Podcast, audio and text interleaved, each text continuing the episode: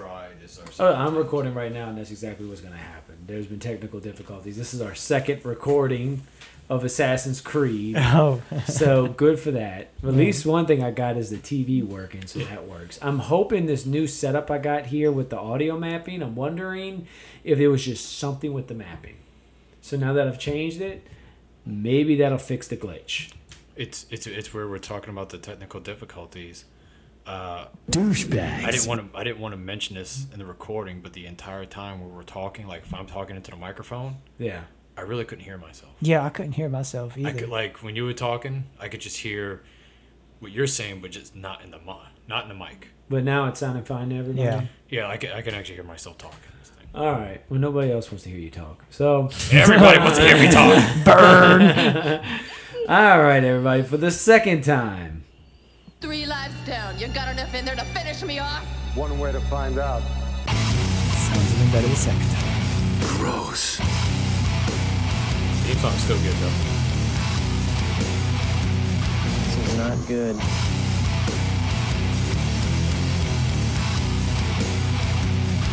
Hey! Mario Brothers Plumbing, no leak too small.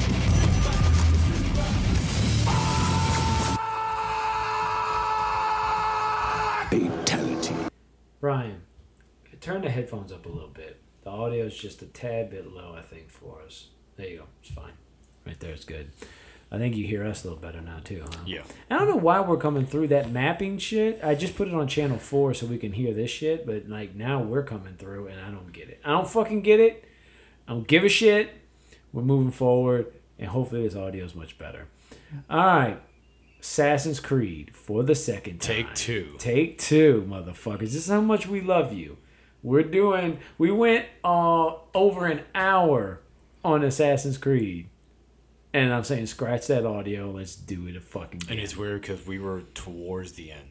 Oh, we were at the end. Yeah, we all we had to wrapping do was rate it. No, yeah, that was it. We were going through the facts. Yeah. Yeah. We got to rate it. So, anyways, all right, uh, the video game. Let's get into that again. So, um, your experience, Ryan, I know, was you just played, uh, what was it, Assassin's Creed 3? The Yeah. one where they went to the, uh, it was American Revolution? Yeah, it was uh, Connor was the Native American Yeah. that was helping the. Yeah, I do remember the Native Help- American thing help- now. It did the look pretty fucking cool. Yeah, yeah, yeah. Helping the, the militia fight against the redcoats. Oh yeah, and that was that was uh it, it was interesting to me, and I got it for the Wii U, and I just never get around. I, I played a little bit of it, and then I just kind of was like, the Wii U sucks, right? And everybody was like, yeah, it does suck. Plus, and if I'm I not was mis- like, oh, okay, well, I'm gonna put it away. If then. I'm not mistaken, he's actually related to the pirate in Black Flag. oh yeah, He's, he's like the uh, the great grandpa okay, or grandfather or father, something like that. They're they're related. all right, all right, that's cool. Um, you played, I think the first one. Which ones did you play? I played one and two, and I took a break at Brotherhood until Black Flag came out, and I played Black Flag and Syndicate. Okay, Black Flag and Syndicate. And then I played uh, all of Ezio's games, and I played the first one where you play as Altair. So I'm- I've played the first four games in the series. I'm I'm curious. Did you play the Jack the Ripper DLC Oh, for um Syndicate? Syndicate? No, I haven't gotten the DLC for Syndicate. Because I, I heard it was actually okay. Oh yeah. Yeah. You had, you had to play a female. Uh, You said the. Syndicate took place in uh, in France, London. London, London, Played yeah. Because Jack London. the Ripper's in London. Yeah. because you played a female assassin hunting Jack the Ripper, who was pretty much had assassin-like tendencies. Yeah, exactly. Yeah, because in, in Syndicate you play as twins, so that's how the because so twins have uh, identical DNA, but they're not um, identical twins. They're fraternal twins, so I don't know how the hell that works. Dilly but dally, shilly shally. yeah, so you, that's how you get to play as a guy and a girl. So I got you. Uh, so uh, the movie that we're covering for Assassin's Creed is basically gonna. It, it takes a lot from the first stuff, I think, um, but uh, not really. Like it, the movie's his own thing. But so from the game perspective, the game you play is the guy Desmond. He's the main character, and he. Um, I don't remember again if he's um, he's working with them if he volunteered or if he got kidnapped because I don't think he was held against his will in the game. And he goes into these dreamlike states. They put him up to the uh, Animus, and they hook him up. And uh, he basically has like dreams of his um, ancestor. And uh, the first one starts with Altair. And in that you discover this rivalry between the assassins and the templars and uh, they're basically two groups that are fighting on basically how to rule the world. It's almost like two different illuminatis fighting each other but one of the illuminatis stands for freedom it stands Yeah, for like I mean, this- allowing people to be free and make their own decisions I mean, the And assassins other- don't really want to rule the world. they don't really want to rule they want to give freedom to people but still they're like a behind the scenes Like like the Freemasons. group that are fighting against the Templars, which are the, exactly like the Illuminati. That's Yeah. like exactly what they So are. would you so would you say assassins are more like the Freemasons? Uh, yeah, I would guess so. Uh-huh. In fact, I think they actually inco- incorporate a lot of that. Like I know in one of the games you were saying, George Washington ends up being like a villain in there in the DLC for Assassin's Creed Three, I think. Yeah. Yeah. So and then like in the games I played with Ezio, you start uncovering like oh uh, Benjamin Franklin had some shit that was like this, and Henry Ford when he started in the Industrial Revolution and he started in developing cars and stuff like that. There was and, some uh, shit in there about Da Vinci too. like- huh? Yeah, yeah, Da Vinci too was. Well, no, I think uh, yeah. Yeah, I think something about, yeah, yeah. Um, but anyways, it, all these different people who were like important in time had some traces to like the Templar group, and it was their way of weaving. It's kind of similar to Metal Gear. Metal Gear actually does the same thing in a way, if you think about it, because Metal Gear has the Patriots, and the Patriots are again a group like the Illuminati behind the scenes that are trying to find ways to control people. Now, they wanted to control people so that they're not necessarily like evil, right? They're not trying to kill everybody. They're not trying to do any of that. They are trying to like have control of people though and dictate. Now, they're doing some terrible stuff in the process, like having the war economy and developing that. That's what Metal Gear does. But you have like Solid Snake and them, they're fighting for freedom, like the assassins. And the Patriots in their group are you know, just like uh, the Templars, where it's just a group. Like even the members, like one of the things in the Metal Gear was like, oh, you find the members of the Patriots, and like they're all dead. You Yeah, know? yeah. And they've been doing stuff since like the seventies or eighties in that game of the Metal Gear. So, um, Yeah, not, I- and I'm getting off topic on Metal Gear, but I'm just showing the correlation that they kind of took something. I both feel it's like they were they're they were doing the things they were doing for the greater good, yeah, but not realizing that it's actually you're affecting us. yeah, yeah. And no matter how good you think you're doing, there's always gonna there's always somebody that's gonna just uprise on you. Yeah, yeah. So, uh, but the so the Assassin's Creed game, you're dealing with the Assassins and Templars, and as you're going through, you discover um, it, it's actually a bigger scope though. Like Metal Gear has always been like kind of what people are doing, and like Assassin's Creed gets to like global catastrophe, where you end up finding out that um, oh, you're trying to find at the end of the first Assassin's Creed, which is actually part of this movie, they're trying to find these apples of Eden. And um, in the game, you find out there's actually more than just one. The movie just focuses on one, but the game does like there's like tons of them all over Earth. There's there's six apples. I think there's like I a thought there's state. more than that, but there's six. Yeah, I don't remember. I thought it was more, but okay, six. Yeah. Six apples. There's like a staff. There's a sword and there's a shroud. Yeah. From what I know. Yeah. So uh, there's different artifacts basically Mm-hmm. that um, that like unlocks these different temples or these different like areas where you find out about the very first civilization that was like a super advanced like race of people that were actually responsible for creating humanity. Yeah, and humanity, yeah, and the humanity was like a slave race form. But Adam and Eve break out and they steal one of the apples of Eden and they build together like a resistance force. And but like that almost doesn't make sense in the game though because then they're like, but wait, there's also this solar flare that's about to destroy the earth and wipe everybody out. So then it breaks down to these three people that are like uh, Juno, Jupiter, And Minerva. and Minerva. And those three are from the first civilization. and then it comes down to well, Minerva creates a weapon that can oh not a well I guess a weapon that can help defend against the solar flare. But Juno does something with that weapon so that if they use it, everybody will like listen to her and like be controlled by her. And they lock her away for it.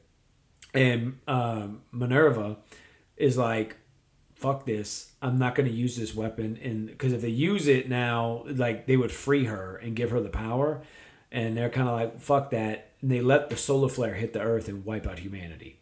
Then when humanity comes back, they end up the Templars and the Assassins and all that stuff happens after that.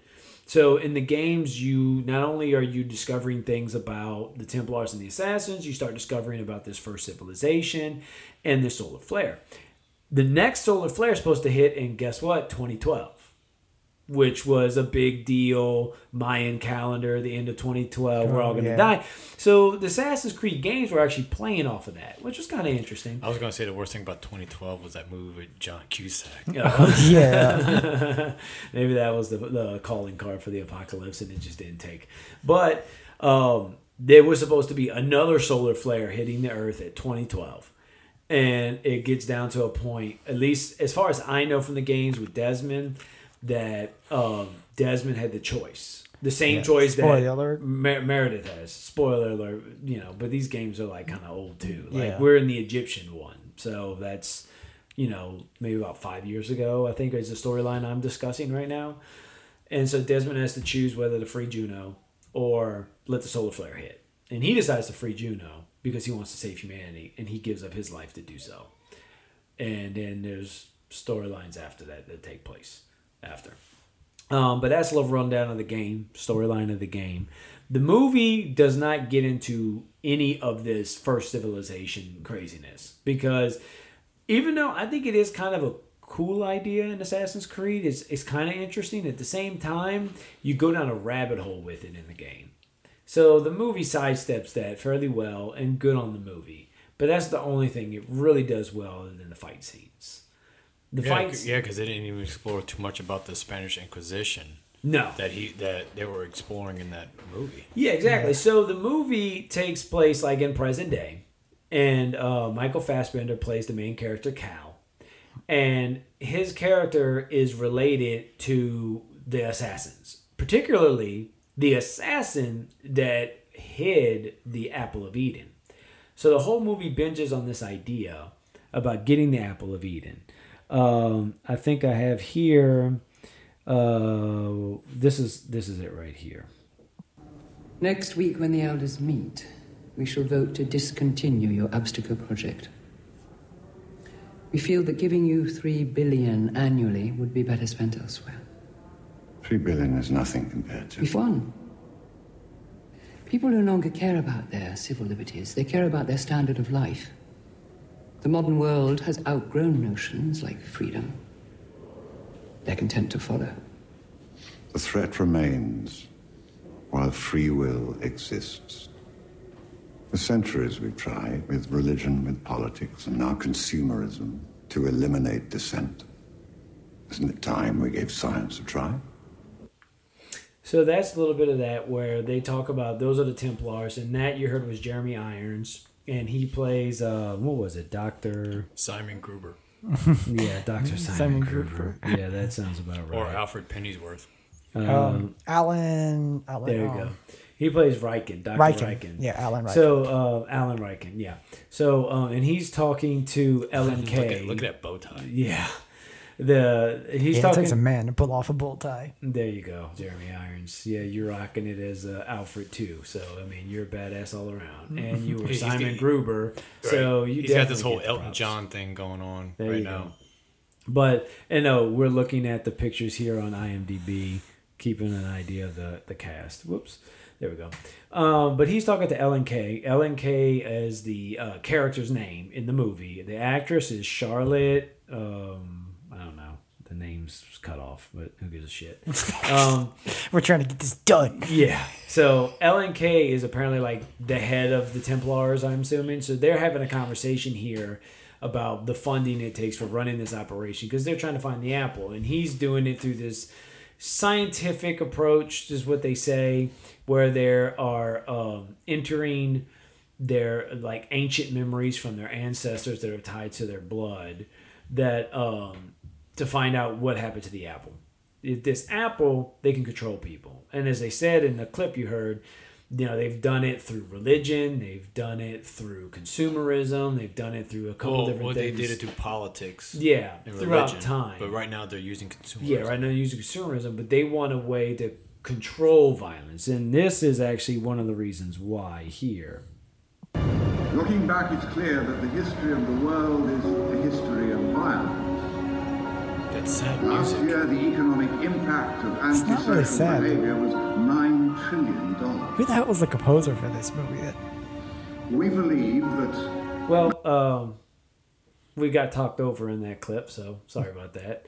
But if you heard in it, fucking Kevin, that um, nine trillion dollars is what he said was the cost of uh, social um, shit. I don't know, people being violent, social um, anti-social, right? Antisocial. That's it. Antisocial activity. Antisocial activity caused nine trillion dollars worth of cost because people are antisocial. That, that's what he's saying. And we had a discussion last recording that we'll have here about how much money is actually in circulation. And when we looked it up, it's only like ten million. no, ten trillion. 10 trillion, excuse trillion. me. 10 trillion. million. Yeah, 10 million. It's 10 trillion. One one point five is uh is is what what we're in debt. No, No. we're in debt like thirteen point five. The money Jesus. we're in debt is more than the money that's actually like coins and stuff circulating the world. Right. And I say we, I mean like America. I'm definitely not thirteen trillion dollars yeah. in debt. Please, we're we're so deep in debt. if I was that deep in debt, I'd have a better podcast system. Believe me. So, um, but no, that but that's what we found out. So like. Nine trillion dollars is the cost of antisocial behavior. That's what he says in this speech. That's uh, again, that's um, Dr. Alan Rikkin talking is Jeremy Irons' character, and um, so they're trying to find a way to basically eradicate uh, violence. That's that's their goal. And his daughter is running up the project, which is Dr. Sophia Talia. uh, which is also the actress who played Talia Ghul. Uh, her name's Marion Cotillion, Cotillard? Cotillard, Yeah, something Cotillard. like that. So um, let me see if the names yeah, we'll go up. with Talia al Ghul. Yeah, I, I could pull up a better one, anyways, of them right here. The one that we had previously uh, when we were doing this. There you go. Yeah. Marion Cotillard. And then, um, yeah, what's her face? Charlotte Rampling is who was Ellen Kay, who was the leader of the Templars. So there you go. Um, I, w- I wouldn't even go so far to say she was the leader, but I know that she was his supervisor. Yeah, she was. Uh, she's think she- about I- as high up this movie's gonna show. Because. I seriously think it that, she was just speaking on the behalf of the Templars. Yeah, she's about as high up as this movie's gonna give us. We we have this train here now. The movie picks up right with we see the assassins back in like 1492, uh, back during the Spanish Inc- Inquisition. Ugh, Inquisition. Inquisition. Excuse me. Pretty much stating their oath. stating their oath, you know, they're the creed, whatever. Flash forward to the future, which is also kind of also the past, where we see Michael Fassbender's character Cal as a kid, and he witnesses his mom and dad die. Uh, again, watching his mom and dad die. No, his mom died. Well, yeah, his mom died. That's right. His dad's actually still alive. His his dad murdered his mom. Now I know In- y'all in, two. in full assassin's uniform. yeah, for some reason he's all in the hood now, and he's got the blade, and he like Because imagery is important. I guess so. and then like yeah, and then I think he like comes to his son too, and I think I have um oops, they didn't do it to me. Like he here. starts walking towards him, and his son leaves to go do some parkour. Yeah, he starts telling him stuff like "Live in the Your Tells blood's him- not your own. live in the shadows and um Because there's a group of mercenaries yep. coming to kill him. Well, from the Templars. Yeah, I, And the I know not to kill him though. They're, they're, they're kidnap because later we find out why the dad killed the mom. They come to take him, and he tells his son to run. And his son, of course, doing all the parkour stuff that he does. Yeah. He was on a fucking bike earlier and tried to jump a ramp and Smashed his face. yeah, smashed his face, and then he, He tried comes to- home and sees his mom dead by his dad, and is like, "Wow, you had a great childhood, bud." Yeah. And then he just decides to run away and does parkour across the roof. Yeah, roof. parkour across the roof until we see him 30 years later getting a death sentence. I was like, what? No, no. See, this is what happens when you take away the cartoons in their childhood. yeah, right. This is what you get. Yeah, they go to Texas and get the death sentence. That's what happens. That's what happens here. But going back to the dad killing the mom, later we find out in the movie when the dad kills the mom, the reasoning behind it is because uh, I didn't want her to do the animus. Because after the death sentence and supposedly Cal dies, quote unquote, he wakes up and he's in this like prison area. It's not really a prison. They like they try and paint it to where it's not a prison to him, but it's basically a prison where all these people with blood lineage to the assassins are held there and they're put through the animus to try and let the the Templar see what the memories are because they're trying to find the apple. It's it's, it's funny And- when you say it's not a prison. Even uh, Talia al Ghul tells him this is not a prison. Oh yeah, no. Yeah, but, they're all being held there. It's all like they're being held there. Yeah, because then there's even a scene where um, one of the guys, um, let me see, pull up his name. His name is Musa. Musa is um is the actor's name is Michael K. Williams. He's like, hey. Uh, are you done with me? And they're like, yeah, we found all the memory stuff. We're gonna find from you. He's like, can I go? And she just like looks at him quietly. So it's like, yeah, it's a prison. And she's- even though she seems genuinely like she wants to help these people, like Dr. Sophia is who I'm talking about. She seems like she genuinely wants to help these people. She genuinely does not want to hurt them. Yeah, because uh, he when he wakes up from his execution, Yeah. he is not believing any word that she says. Yeah. he starts running. She tells everybody, just let him go. Yeah. Well, the back the back up before I lost my point uh, in making this. So this prison, they're going in the animus and all this. The dad is killing his wife because oh, this is torturous, and I don't want you to have to go through it. Yeah. So he kills her, and he even tells his son in a later scene like, "I wanted to kill you too, but like I just couldn't, man." So yeah. I think that was just a design choice based on the story and the director because it seemed like no, there was no. I noticed about this movie, there was no clear good guy. There was mm-hmm. no clear good guy. Like in the games, assassins are just they're like made to be the good guy. And, Yeah. You know, and the Templars are the people you're fighting and everything. But that's Well, they don't really set anything up in the movie either because Yeah. no characters get fleshed out. You don't really have any characters that you really know or care about. And so all their motives and stuff feel bland. Like Yeah. I was talking to Ryan earlier and I was like, I compared this to like getting a steak and it's cooked real well, no flavor. Like there's no seasonings, no nothing. You know, it's just like a piece of meat that was cooked and it's done. It actually reminds me. I thought of this analogy. I was watching this uh, cooking show as a side note. It's actually pretty good. It's on Netflix, and it's like I think it's like science versus cooking or science versus chef or something like that. What the idea is is this: the scientist is trying to cook foods and and in a scientific way, where the chef is cooking them the traditional way on a stove with pots and pans stuff like that. So like one of the things he does is cooks a steak, and like of course the chef puts like butter and all the seasoning and stuff on there, and like the science guy's like, well, when he heats it up, he loses some of the flavor of the meat. When uh, he cooks through, like the meat dries out in the center because they're doing a medium rare steak, so it's juicy but it's not going to be as juicy as the steak the scientist is going to make because he doesn't really cook it. He puts it in some kind of thing that like cooks the steak, but when he pulls it out, it's like red. It's like raw because he didn't cook the outside of it, but the inside is cooked thoroughly, and it's going to be as juicy as it can be because it didn't get heated. He then seals it and puts it in liquid nitrogen and freezes it and then puts it in a deep fryer to cook the outer edge.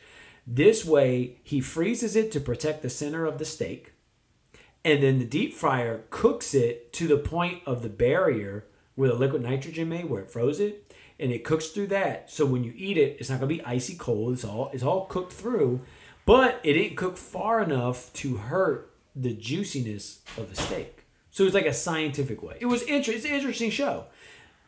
We got the scientist steak with this movie, and we didn't get the cook steak because when it ended up on there, the cook was impressed with the steak. It's good, yeah, but you ain't touching the fucking cook steak. It had butter, it had rosemary stuff, it had all the seasoning and everything. Like he, That, that's the sequel. he yeah, he cooked the steak. So this movie is the scientist steak.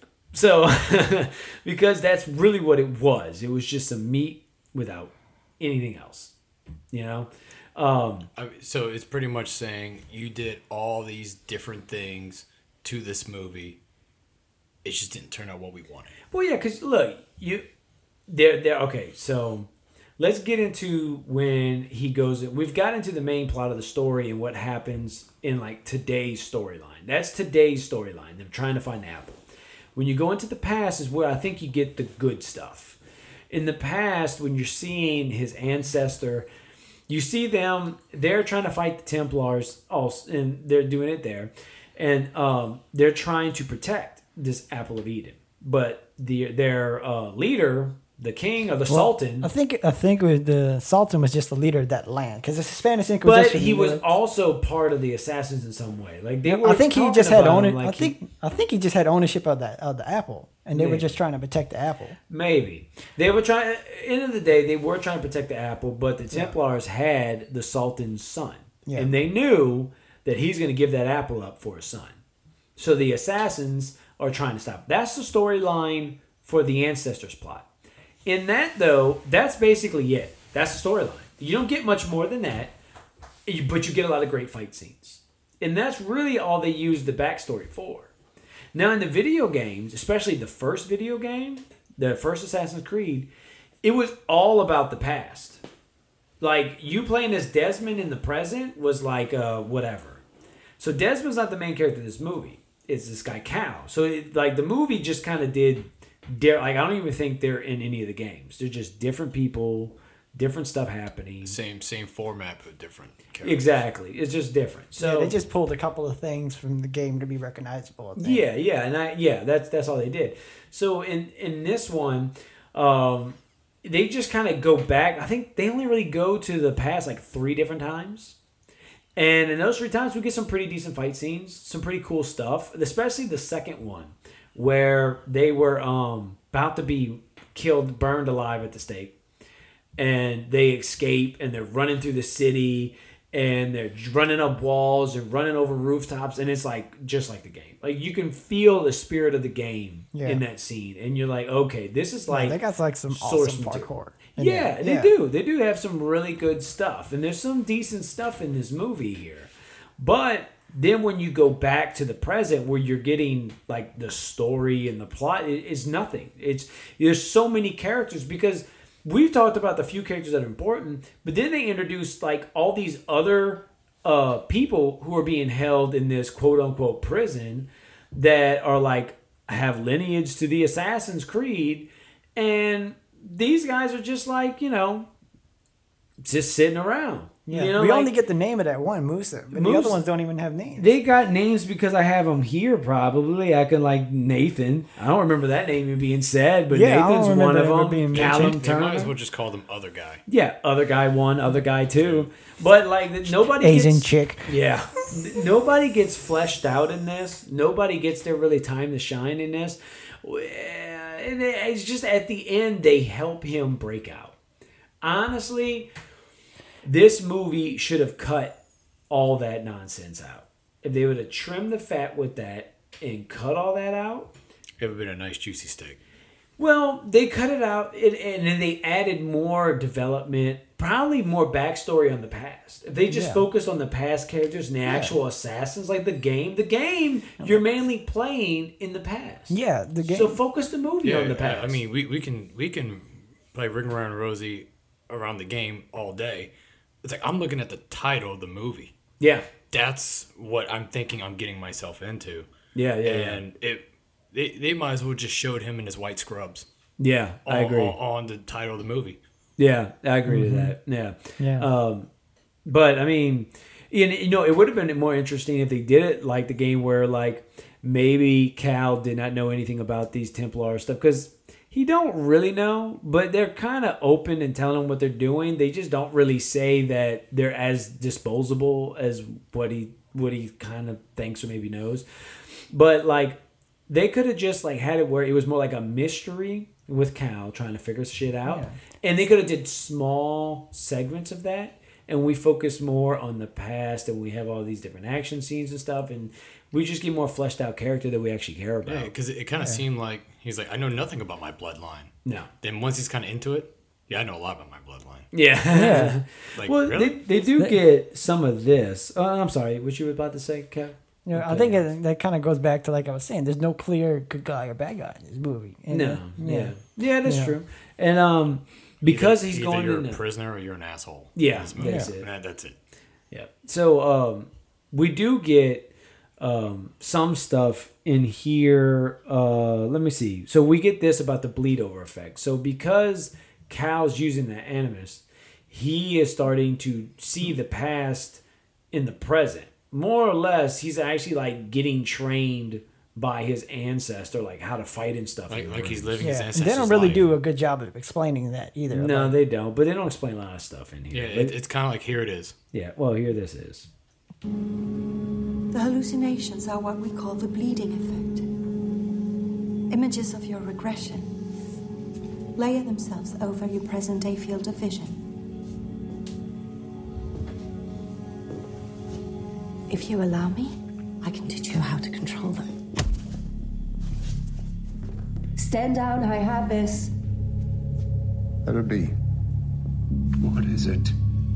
The machine. It's genetic memory. By using the animus, we can relive lives of those who made us who we are.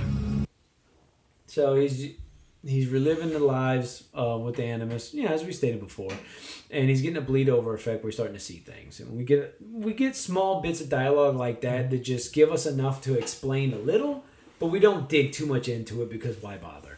So and because they're running two different like storylines almost simultaneously. You got the past and the present, but and both of them just don't get much because there's so much going on in both of them that Yeah, it's just it's hard. to it's so much they're trying to show us. Yeah. With, with, it, it's like it's a little bit of dialogue, and it's like okay, let's get into it. Yeah.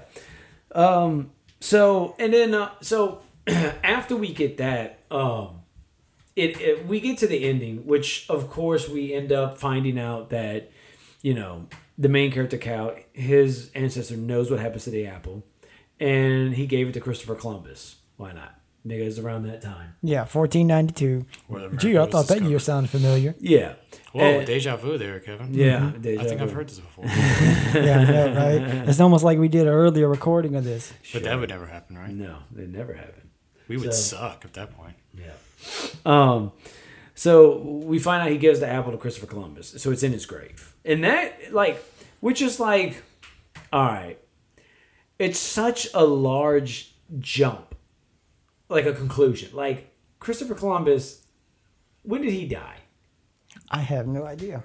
I'm, There, there was no, there was no hints even dropped about like, you know, no mentioning of 1492. That's when America was discovered, and you know, that that once even they mentioned about Christopher Columbus like throughout the movie.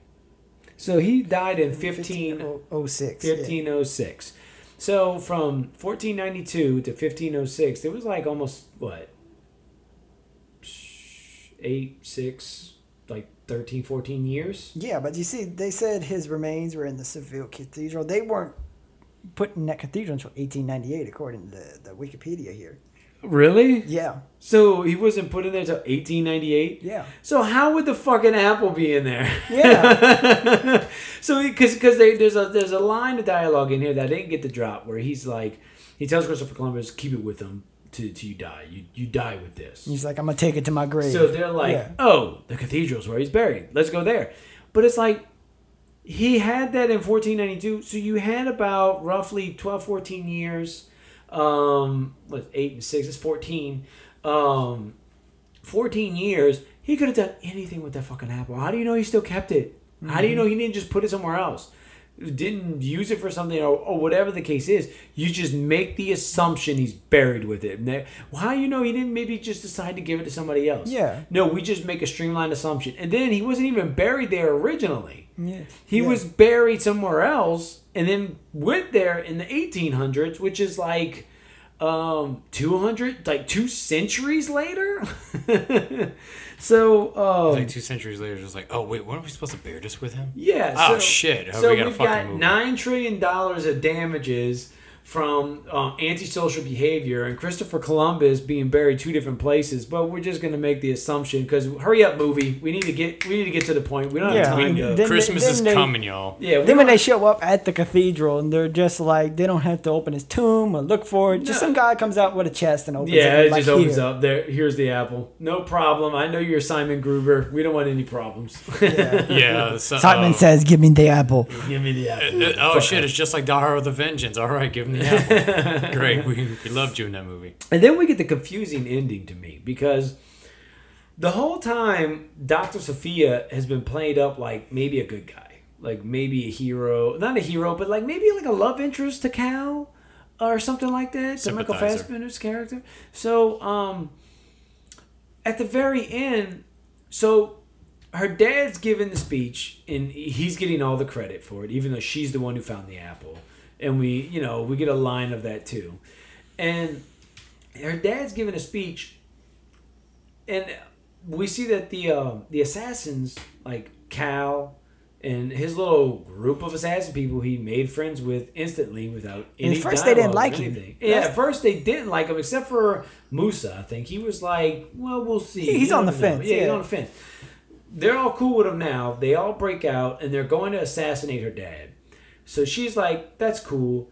Because she has some problems, like with the way he handled the whole situation. He was ready to kill all the assassin guys, and the way that her dad is just like, "Oh, I'm just gonna deal with the Templars and just work with them."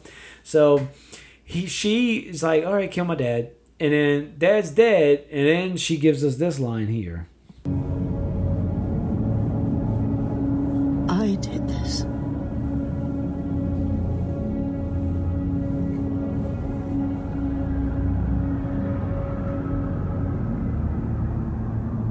I will retrieve the artifact for the elders.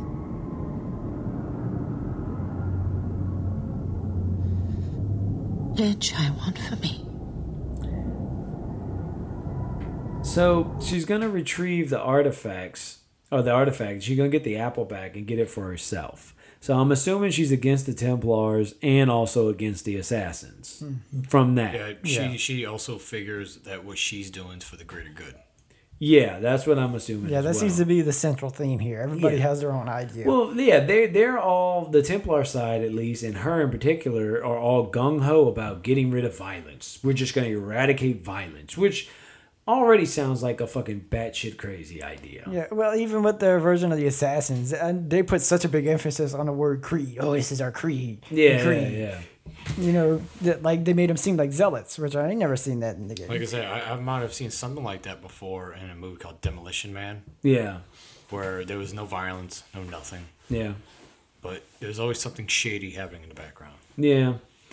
And I mean, I guess she would. um I don't know. I, I mean, because they, they don't explain the apple either. Like they're saying it has the the knowledge, or it, somehow this apple has a genetic map for free will or something. Yeah, so like I think of it like Darkseid, I guess. Yeah. If you ever read the comics and you've read into the um, Final Crisis, Yeah. Darkseid finds out an equation, The anti-life equation. the anti-life equation, which is a way of being able to mind control everybody, and he creates like this army of like some of the superheroes and villains start working for Darkseid in this comic by some weird anti-life equation. Like when you see it, you just realize all things like meaningless, or like all things are Darkseid, or something like that. Yeah, like all his the idea is that uh, seeing the anti-life equation, you realize that there is no true meaning to life, and like that's supposed to make you lose so much hope that you just automatically put your faith in Darkseid. Yeah. So that I don't know if that Apple does some shit like that. they don't explain anything, but apparently you could just control everybody with the Apple. Yeah. I I assume. In the games, the apple would give the holder like some kind of powers. Like I remember the um the first game when you get to the end, the guy you fight gets the apple and he's like flying around and shooting stuff at you and it's like a completely different fight that you're having Yeah, from what you and- typically have in the game. And in The pieces they eating in the games are really kind of Deus Ex Machinas. They just do what the game needs them to do. Yeah, exactly. They're like simple story fixes to just like, all right, move the plot along. We need something like this to happen. So the Apple does it. So then that's kind of how the movie uses it. Like, oh yeah, this will solve. It's, it's like, oh, we need this apple. Why? Uh, because let's get you hooked up. yeah, yeah. We Like, we need this? Apple. Don't worry about it. It'll solve everything. It'll fix violence, something that's been a problem from day one. And yeah, It's, it's like, how's that gonna fix fines? Don't know. yeah, yeah. But hey, let's let's uh let's find that apple though. yeah, yeah. Let's find that Apple. Um, okay.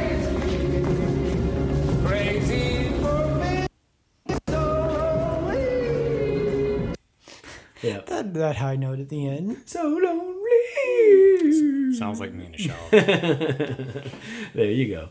Um, but yeah, that's running through this movie for the most part. Um, I'm trying to think. If there's anything that we might have missed on this? That Anybody have a problem with the uh with the actual machine? Oh, let's get into the machine. Yeah. Yeah. that bullshit. So in the games, it was simply like a dream machine. You lay, they like lay down, and they would just kind of be out, and you would see like what they're experiencing, and their dream would actually be like the recreation of their ancestors' history. Now, why why couldn't they do that in the movie? I don't know. We had to have them actually act out what happens. Yeah, the, the in the movie it's this arm thing with like they wear a harness and it hooks up to them around the waist and they're like it, when you climbing up a wall it picks you up in the air and then like when you're rolling it like moves with you and it's like why? It's, Yeah. We need to see Michael Fassbender's muscles flex. And I heard We- a, we a need to see lot of people criticize it, except for I think I saw the review with Angry Joe, which we mentioned earlier in the last recording.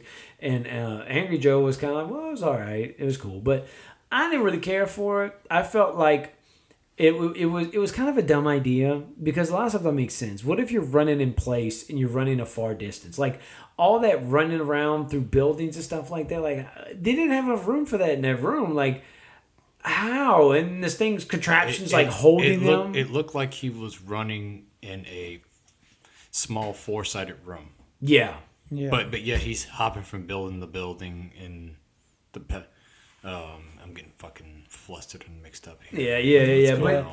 but basically, yeah. So the thing's just holding him and moving him around and like picking him up and like uh, he's doing like these high dives and they like grab him and like just drop him down and then stop him before he falls. But like he's definitely not falling as far as what they're actually jumping in history. Like Yeah, that's the part I don't get is that at the last scene um, with um, Aguilar, which is the name of Cal's ancestor, I kept, was call- the I kept calling him Aguilera. yeah, Yeah. interesting. Entire. Aguilera. Yeah, when he does So the leap of Gary- faith, when he does the leap of faith, which is like the famous thing from Assassin's Creed, you've never fa- you've Yeah. never played it, where they jump off really high buildings.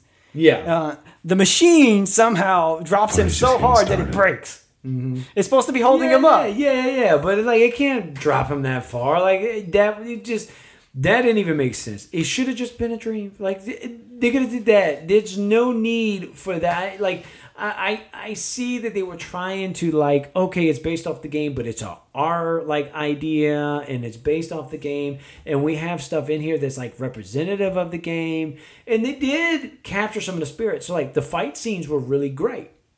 I mean, there was a lot of well done uh, choreography on, on these fights. They're jumping through buildings, running on the side of walls. They're having these different fight scenes, and like those were great. What wasn't as great is when you cut from the fight scene and you see Michael Fassbender hooked up to like a Doc Ock's arm that they found and like grabbed him with and start moving him around places. And it's like, well, this is stupid. And then you get back to the Wait, wait, wait. This this movie was made by Fox, wasn't it? Fox. I want to say, hold up, gents. Fan theory. Listen, uh, bear with me here. Maybe he's Magneto. Oh. yeah, Yeah. th- I was gonna Maybe say because Maybe like so. maybe the, I think this movie actually was produced by 20th Century Fox. Yes, it was. 20th Yes, it was. Century That was in so the like opening. they Yeah, had the yeah. arm left over from the first two Spider-Man movies. Well, they didn't do that, huh? Mm, yeah, Fox uh, did the first Spider-Man. No, No. Sony. No, no, that was Sony. Which one? Yes. They did one of them. 'cause I- Fox has the X Men and stuff. yeah, Fox has And the X Men stuff. Yeah. But who made the second ones then? The second Sony. Sony. They made Um, both the- of the, them. um, They- Sony did the first ones with Tobey Maguire. Sony did the remakes with the other guy, and Andrew then Garfield. now Marvel's doing it with Disney. But like Sony is like still getting a piece of the pie. Did, but did they're you hear, okay. did you hear Disney's trying to buy Fox? I heard that, but then I heard that they they stopped. But I don't know. Maybe they're stalled. still doing Yeah, the it. talk stalled. It's The- stalled. Yeah, they, they didn't. They didn't uh, because Fox is looking to sell their entertainment part. They're looking to go more into news and sports. No shit. Yeah, yeah. So they're not. They're because their movie. I don't think their movies have been doing. I, I, I don't know the scene where he's on the he's on the Animus and, and all Fox that movies have barely been making it by, and then Fantastic Four is fucking god awful. The best thing they got is Deadpool. Hmm. Anyway. Yeah, I'm thinking the whole time he's on the machine, somebody on Fox is coming up on screen like, huh? Magneto from X Men, huh? Huh? He's got the arm, the metal. Yeah, Huh? take Give it it, here. yeah. I- is he controlling him, or is he controlling it? Ah. Yep. Yeah, so that yeah, that animus. Thanks for bringing us back to that shit. Yeah, You're welcome. that was uh that was some of the dumbest stuff in the movie too. But um unless you have anything else, let's pull up. um I'm gonna pull up the budget again. Shit, Just shit. interesting history note. While we're waiting on that, Christopher Columbus was a huge douche in Right. actuality. Yeah, he was. There was a. In fact, we didn't um South Park do a whole episode like Randy Marsh. They were celebrating Columbus Day, but Yeah, they were yeah. like, well, like he know, celebrated it every day, and he dressed up like Columbus. Being and a then now- douchebag to and everybody. now, like he's running around like Christopher Columbus is terrible, and he like runs up and starts throwing down statues. But then they find out that he's actually secretly a Christopher Christopher Columbus like lover. Like he always dressed up as him every Halloween or some shit.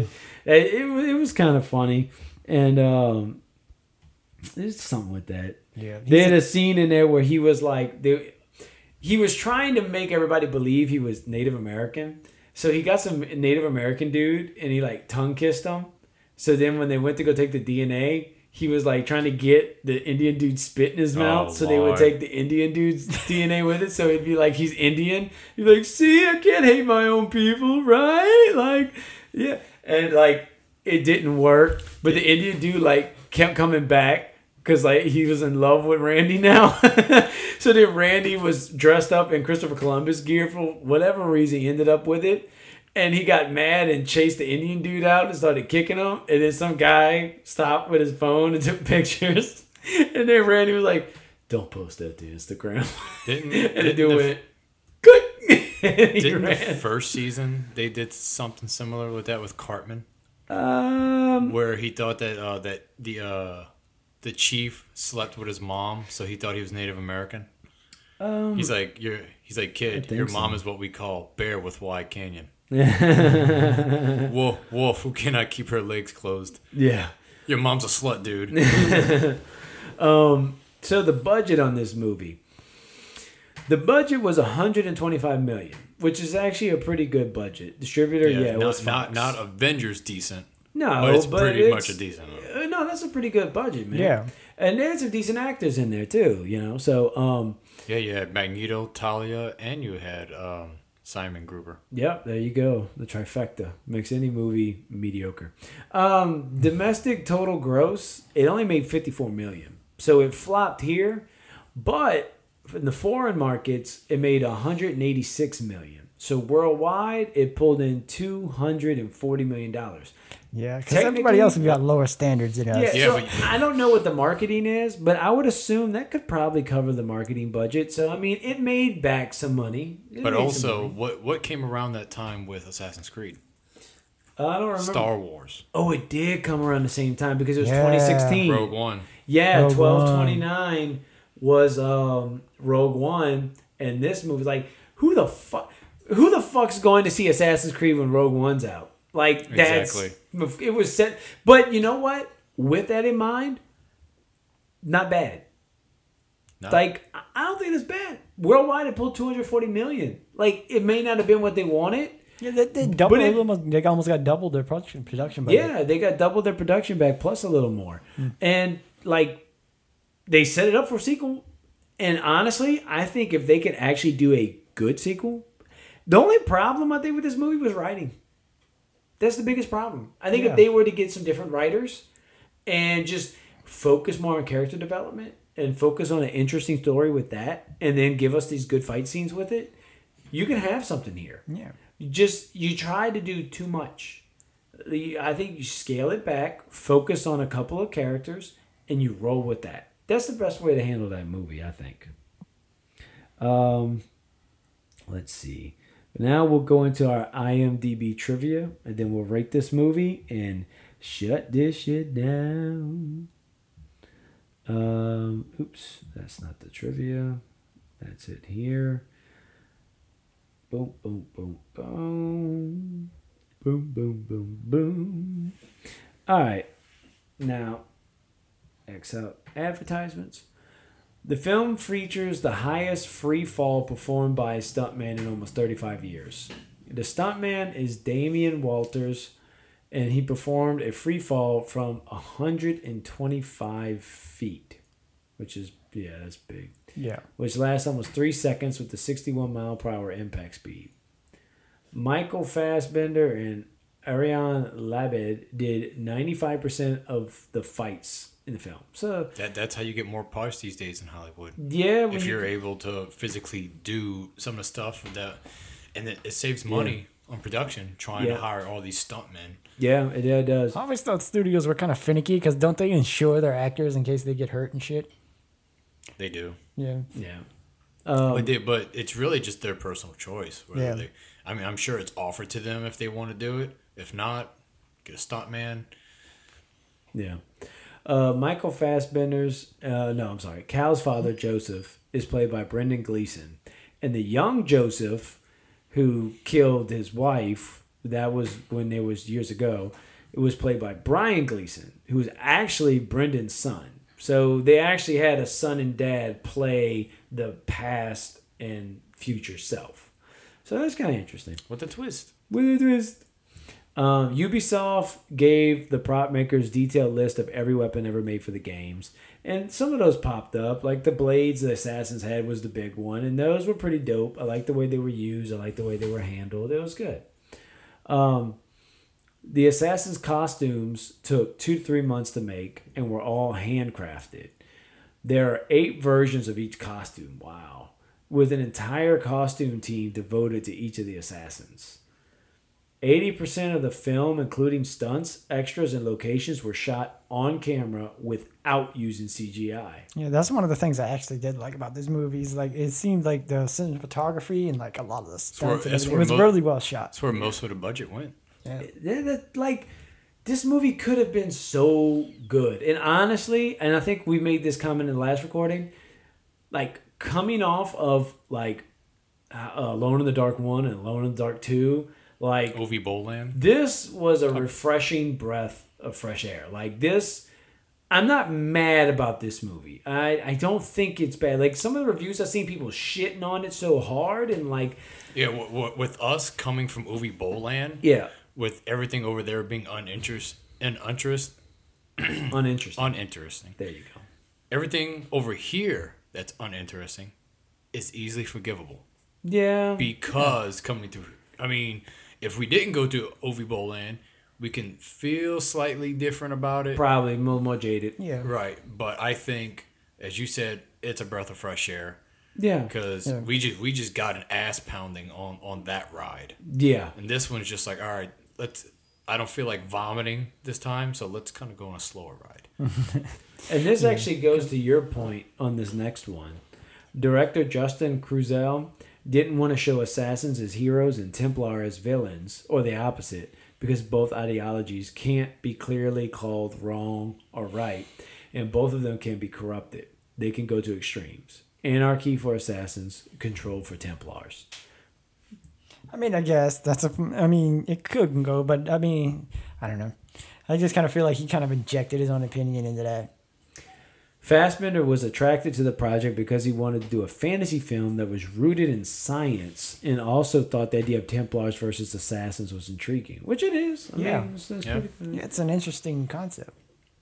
it says it's one of the producers. So my, uh, Michael Fassbender actually produced this movie and lobbied for Justin Kurzel uh, to direct, following the work of their uh, the Macbeth movie he did in 2015. So that's why I felt like I was watching uh, Elizabethan era play. Well, and that's why Marion uh, Cotillard, who played uh, um Talia Ghul in Batman Dark Knight Rises, came back because uh, Fassbender also chose for her to come back and co-star, and she did work with that director Justin Kurzel. Um, This one is, is a shocker. that makes me wonder what the reviews on that movie were. Oh, okay. So that oh, he was hired by Ubisoft. So okay, so they say the actor Michael Fassbender never played any of the nine games in the series until just before filming commenced. He didn't even know the games existed until he was hired by Ubisoft. So I guess Ubisoft Approached him about making these movies. I guess they wanted to make the movies and they did this. Okay. So I mean, they used Fox as a way to distribute it. They were distributors of the movie, but I guess it was maybe funded and produced What, by what happened was Ubisoft saw Michael Fassbender's uh, other co-star, Michael Flassenbender, and they're just like, we, we want those two on screen. Yeah. So now they got him and his dick. There you go. Um, yeah, so this one, they kind of say the screenplay was written specifically for the purpose of the movie, different from the games, but still kind of followed the main thing. We did we we noticed that. Thank you for that. Um, nah, it's not really that big of a deal. They say that the historical sentence uh, sequences were sh- that were set in 15th century Spain were shot in Spanish language. According to Justin Kurzel, they tried to do them in English first, but the decision about Spanish was too obvious and good, and it adds to exoticness or richness of the film. I don't really Um, feel like it because because of the rest of everything else. I mean, even in the games, everything's in English. I mean, I think they could have did it in English; it wouldn't have hurt. But I, you, but you know what made it okay to do it in Spanish? They didn't have much. It wasn't much on that other side. Yeah. it was small segments, and it was mostly fighting scenes. So nobody was saying anything. So the little bit of dialogue they had, it really wasn't that bad to read. So I think this next one you guys are going to want to read. Okay. Marion Cot. How you say her name? Talia al Ghul. Tiago Marion told Cotillard? French magazine Studio Cinelive in May 2016 that she was on the set of From the Land of the Moon 2016. She received a new version of the script for Assassin's Creed and discovered that her character, and by extension the film, no longer corresponded to what she had loved. So she called director Justin Kurzel, and he fully agreed with her disagreements. For 15 days, Kurzel, Michael Fassbender, and oh my god, they reworked the whole fucking script. Yeah, that's exactly. probably why it fucking sucks now. Jesus Christ. Yeah, they. So the So director and the two main actors took a script that writers did, and they rewrote it all on the basis that fucking Talia al Ghul did Didn't. not like her character. What a twist! Oh well, my she she is the she is the fucking leader of the League of Assassins. She They is to. the villain. Yeah, Yeah. Talia Ghul fucking destroyed it like she tries to destroy Gotham City, you bitch. While portraying Aguilar de Nerha, uh, the protagonist of the past timeline, Michael Fassbender wore brown contact lenses, creating an alienating effect to the outward world and achieving the subtle difference between him and Callum Lynch, the protagonist of the present timeline. Uh, damn. Aguilar's costume is made of 6,000 beads, all manually sewn. That's some that's some work and detail into this movie. Uh, they say Michael Fassbender was um, Ubisoft's first choice to play the franchise's iconic lead. Uh, this is according to Jean Julien Baronnet, CEO of Paris-based Ubisoft Motion Pictures. Now, they also said that Ubisoft's upcoming film adaptations will follow the same plot as their respective games, but will instead focus on telling new stories parallel to those games. So I guess they're gonna scrap trying to follow off of this movie and just do movies now based off the games. But So it's like, pretty much doing like the games. Hmm. I wonder if they're gonna do more. I mean, it made its money back plus some. I mean, I, I guess it'd be worth diving in that pond again. Yeah. But they, I hope they better have something good because it'll tank. And then don't release it next to Star Wars either. That's also a bad idea. Like like Justice League. Uh, yeah. But Justice League's coming out a few weeks before, right? Yeah, but uh, Star Wars will be like not even a month behind. Yeah, but that's fine. These movies, the first two weeks, they're gonna get what they get. Third and fourth week are like, eh, and after that it's done. As long as you got a good three weeks before big another big movie, I think you're fine. Um, Michael Fassbender, uh, yeah, he actively participated in the film's post production, including editing. Uh, let's see. I think these next Why couple- would it be a superhuman film? They say Kurzel wanted to be a superhero. Didn't want it to feel like a superhero film. He wanted to embrace what it is to be human. But I mean, like that didn't really come through as much either. There wasn't much character development at all to make you feel anything for any character, human or not. Yeah, it's not it's not like you sat there and you pretty much supported everything he did. Let's see. Um, some of the stuff not that big. Let's see if there's anything more interesting. Man, let's keep it as real as possible. Wait, We wait, what- look that. at look at that one right there. Robert Downey Jr. was rumored to appear as Leonardo da Vinci. Oh shit! Really, huh? Well, that, that was just probably a stupid rumor. Yeah. he'd be expensive to get in there just for like a quick, like you know, oh, I'm Leonardo da Vinci, huh? Yeah, they're uh different difference from the old days. All he had to do is just have a line of cocaine and then he'll do it. Yeah. Uh. Yeah, yeah, yeah. Um. I don't think. Okay, this is during one of the chase scenes where Jetta is pursuing Aguilar and Maria. A soldier is knocked off a wall and lands in a pile of hay. In Assassin's Creed game, oh no, then nobody gives a shit about that. No shit, they land in hay.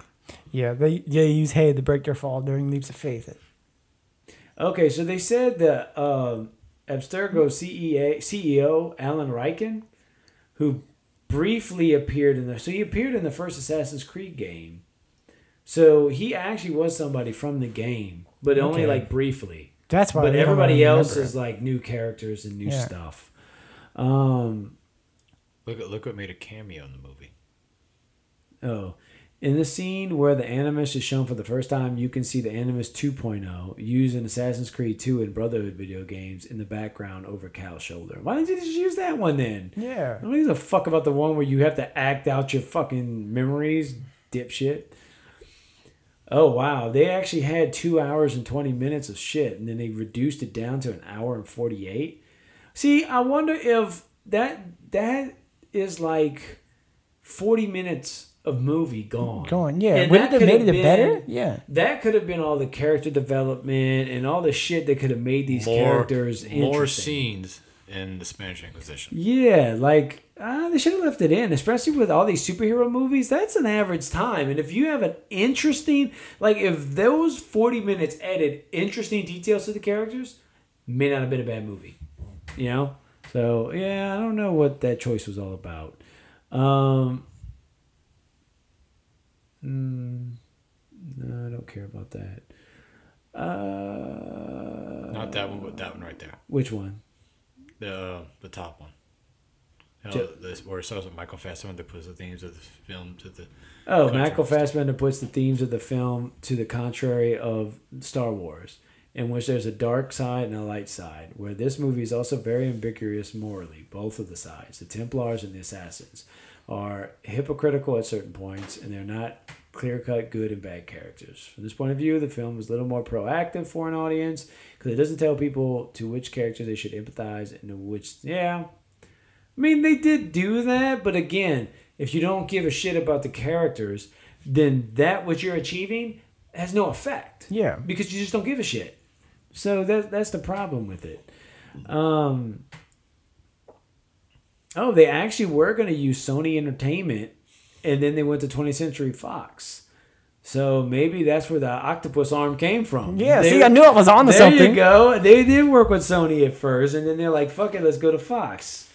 But before they left, they took freaking Doctor Octopus's arm and was like, "Let's use this for the Animus."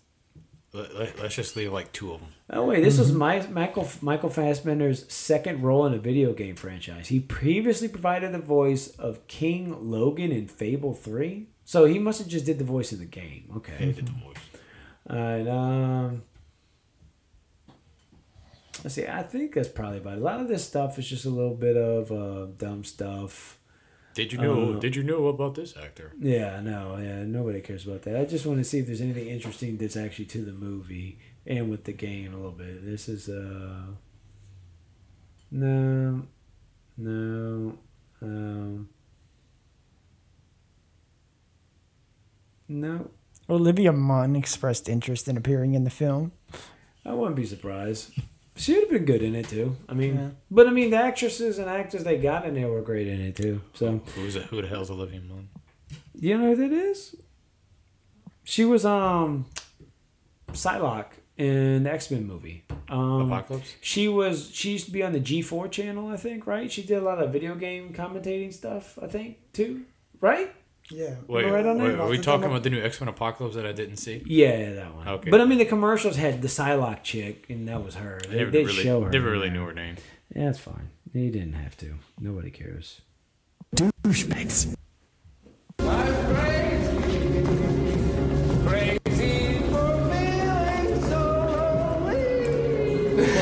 well, I was gonna try and pull the picture up, but okay, never mind. It's not. It's not coming up. Uh, that's not that's not a big deal. Um, let's go ahead and get to uh, rating this movie. So, um, Kevin, why don't you go ahead and we can shut this shit down? Uh, I mean, like it wasn't too bad. I was more upset about what this movie could have been than what it, what it actually was. So I'm gonna say I lost two lives. Okay. What about you? Um, I could pretty much. Uh, That's her. Oh, Yeah. nice. Yep. Anyways. Oh. Yeah. I'm sorry. What were we talking about again? There you go. You're rating the movie, douchebag. Oh. Well, I, I I think I gained two lives watching that bitch right there. Well, I didn't Oh, really show you well. anything but just simple pictures of her, but okay. Well, is there more? Well, you can go find it. Fair enough. I think she might have had some nude scenes somewhere. Pornhub, here I come. There you go. Um, I'm pretty much gonna bounce off of what he said, but also I'm gonna have to lose another life due to me coming into this not playing the games. So it's not like I really took an interest in this movie. Um, so I lose about three. You lost three, you lost two. I'm gonna say I lost one. I mean, I enjoyed it to an extent. Like, it wasn't the best, and I, it's definitely lost a life. You know, like I definitely wouldn't say I didn't lose lose any, and I definitely wouldn't say I gained a life. But uh, you know, one life down.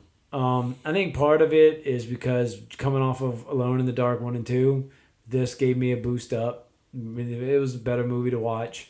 Um, there was some great fight scenes. There was a lot of callbacks to the game, and me playing a good bit of the games, at least the first couple of games, the first four. Like I have a knowledge of the game and the lore of the game, and they did respect the lore of the game pretty well. And there was a lot of things that I was like, "Damn, that's like just from the game when he's like climbing over the buildings and stuff like that." And Wait, if if I'm not mistaken, wasn't both Alone in the Dark movies game over for us? yeah, no, yeah, Yeah, it was game over for. yeah, for- both Alone in the Dark. Yeah, I'm thinking of uh, House of the Dead. We lost two. Yeah. But yeah, Alone in the Dark, they were game overs. So Damn. Yep. Wow, we really took an ass pounding. Yep. So felt this like- one was a little bit. It was a little better. It was, it was nicer, nicer to go down this road. So, I mean, um, even though I, I only have two lives left, it, uh, it's still not saying that this is a bad movie. Yeah. it's it's still it's it's pretty decent, pretty nice to watch, and it it looks fantastic. yeah, it's good. I had no problems. Yeah. Um, so one life, two lives, and you're three lives down. Well, that's it. Thanks for listening. Um, who's next podcast? Uh, we'll go who's next gaming.com. Excuse me. Um, our next episode will be from Who's Next Podcast. We are going to be talking about violence in games. We're going to talk about like just some of the games over the years. I think I want to play actually some audio from the Senate hearings that they had in the 90s and just a little bit of the discussion topics they were having back then that I think we can still have today. and that can be you know interesting and different things to look at. Um, so if you want to tune in for that, find us next week on there. Um, I don't know.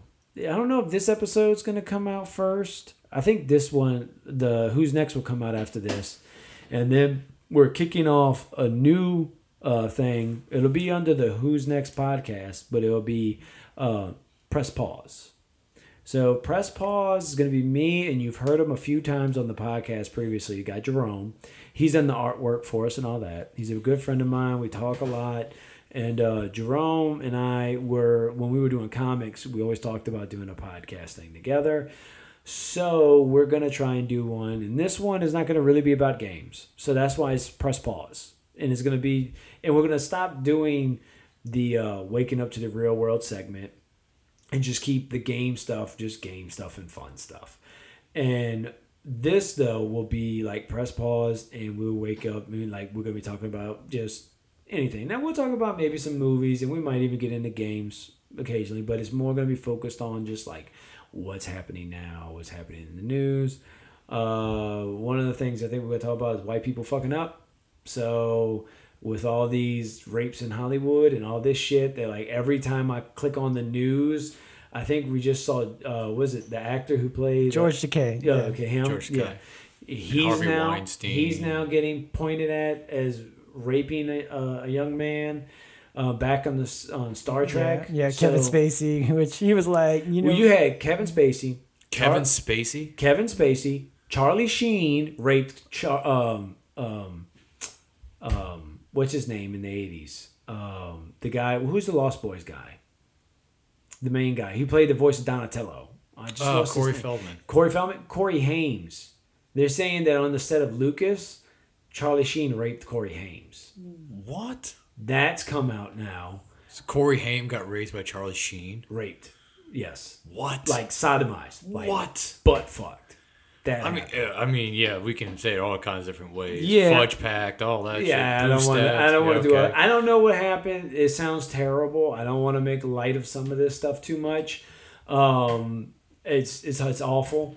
We will talk about it on press pause to an extent um, with some other stuff. We do try to keep things more on the light side, but at the same time, I do try to be respectful of some of this stuff going on because it's wild shit. Louis C.K. has also got hit with it too, um, the big comedian. So white people fucking up around here, man. I don't know what's going on. Uh, but anyways, um, check that out. Maybe you like it. Something different. It's gonna be from gamers, you know. Uh, Jerome, a little bit of a gamer, more of a comics nerd type thing. But um, you know, check us out. If you like it, great. If you don't, you know, let me know. And um, it'll just be something we do maybe once a month or something. I might air those episodes out. So uh, I don't know yet. We'll see the frequency of it. Maybe I just might do bonus episodes on it.